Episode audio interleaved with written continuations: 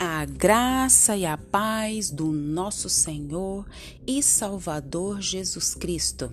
Aqui é Flávia Santos e bora lá para mais uma meditação. Nós vamos meditar hoje nas Sagradas Escrituras, no Evangelho segundo Mateus, capítulo 10, versículo 28.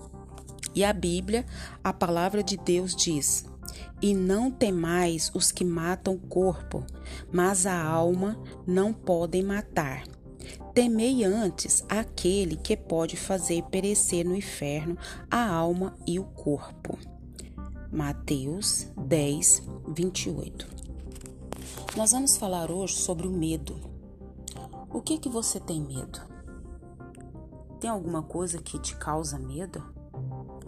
Nós Sabemos que o medo ele é capaz de dominar pessoas, povos e até nações.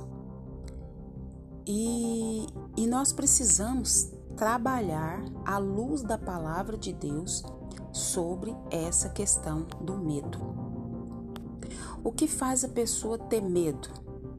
O medo ele pode abranger é, todas as intensidades desde uma insegurança leve até um terror total.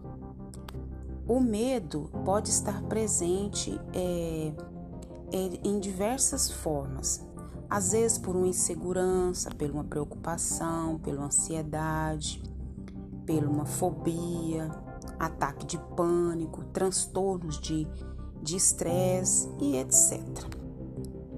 O medo é aquele pavor, aquela fobia, aquele horror, aquele temor, aquele susto, aquele amedrontamento, aquele apavoramento. E nós precisamos trabalhar isso porque o medo ele nos paralisa.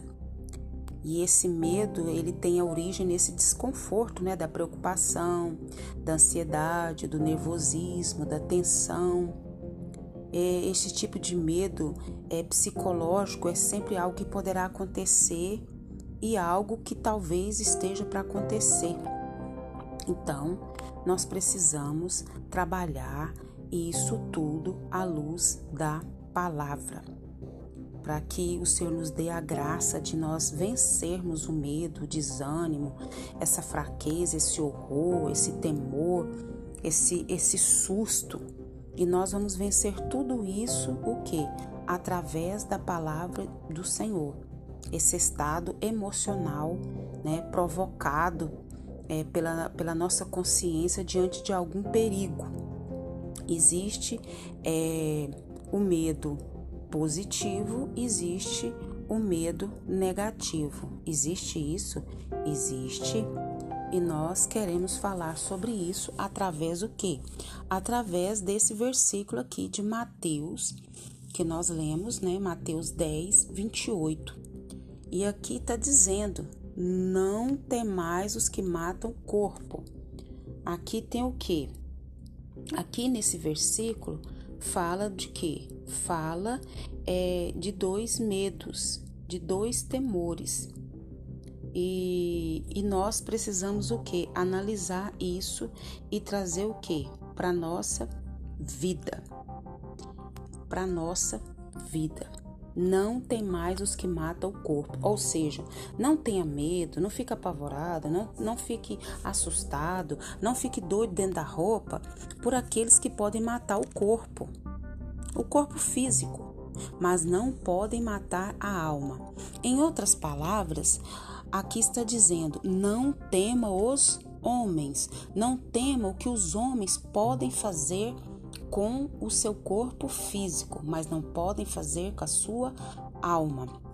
Aí ele diz: temei antes aquele, agora está dizendo do temor negativo, né? Ele está dizendo: temei antes aquele que é quem?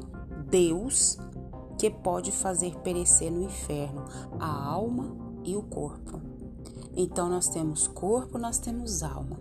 E nós temos que temer é esse é, é, nós temos que ter esse medo, esse pavor, esse horror é desse, de, de, disso que pode é, nos matar, tanto físico quanto a alma, ou seja, no inferno. Quem vai mandar as pessoas para o inferno? Quem criou o inferno? Quem criou o inferno foi Deus. Você está achando que foi o diabo que criou, o inferno? Satanás criou o inferno? Não, Deus criou o inferno para quem? Para Satanás e para os seus anjos e para todos aqueles que não andaram conformidade à palavra de Deus. Então o pecado ele é punido, Satanás ele já está condenado. Agora eu e você temos chance. Nós temos Jesus Cristo que morreu na cruz para quê? Para nos salvar. Então nós temos chance. Satanás e os seus anjos já estão condenados.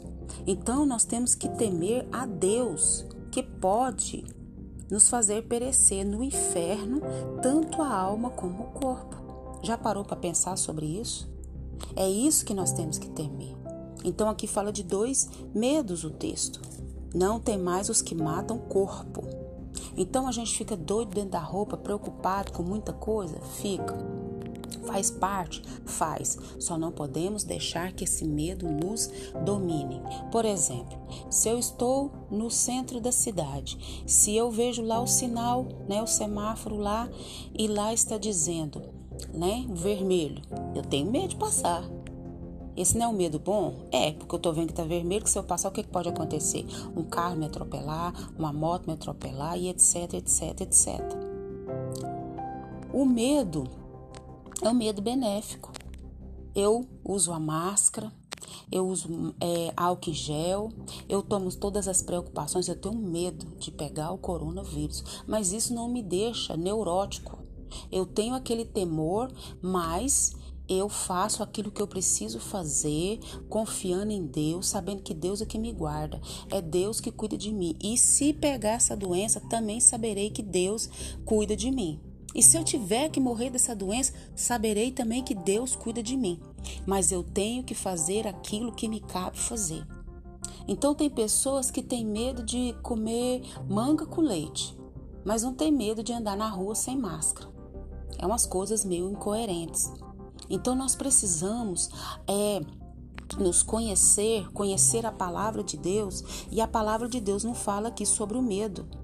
E tem o medo aqui que nós devemos ter esse medo mesmo que é de saber que Deus, ele vai mandar para o inferno Satanás, os seus anjos e todos aqueles que não creram nele, não creram no seu filho Jesus, não creram no sacrifício de Jesus. E nós devemos temer a Deus que pode mandar a nossa alma e o nosso corpo para o inferno. Você já parou para pensar sobre isso? Você já parou para pensar que como a palavra de Deus tem se cumprido fielmente? A cada dia que passa, a cada ano, a cada mês, a cada minuto, a cada segundo, a palavra do Senhor se cumpre fielmente. Então, que o Espírito Santo de Deus continue falando ao teu coração. A gente fica com medo de tanta coisa, apavorado com tanta coisa, mas Deus nos diz aqui nesse versículo: não tem mais os que matam o corpo, mas a alma não podem matar. Ou seja, não tema o homem, não tema as pragas, não tema as peste, não tema as crises, não tema, não temas. Mas aí ele diz: o que é que você tem que temer? Temei antes aquele Deus que pode fazer perecer no inferno a alma e o corpo.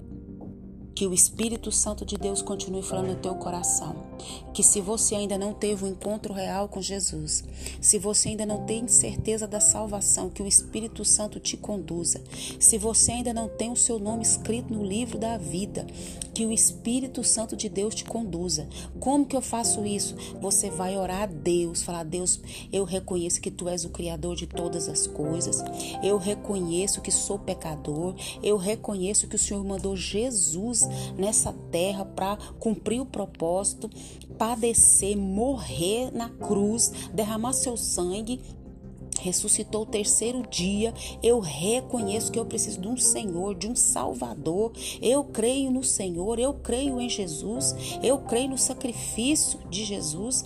Escreve meu nome no livro da vida. E aí, a partir desse momento, você faz parte da família de Deus. Mas a Bíblia diz em Romanos 3, 23, porque todos pecaram e destituídos estão da glória de Deus. Se você continuar na sua mesma posição, você vai para o inferno, tanto a alma como o corpo. Assim diz a palavra de Deus.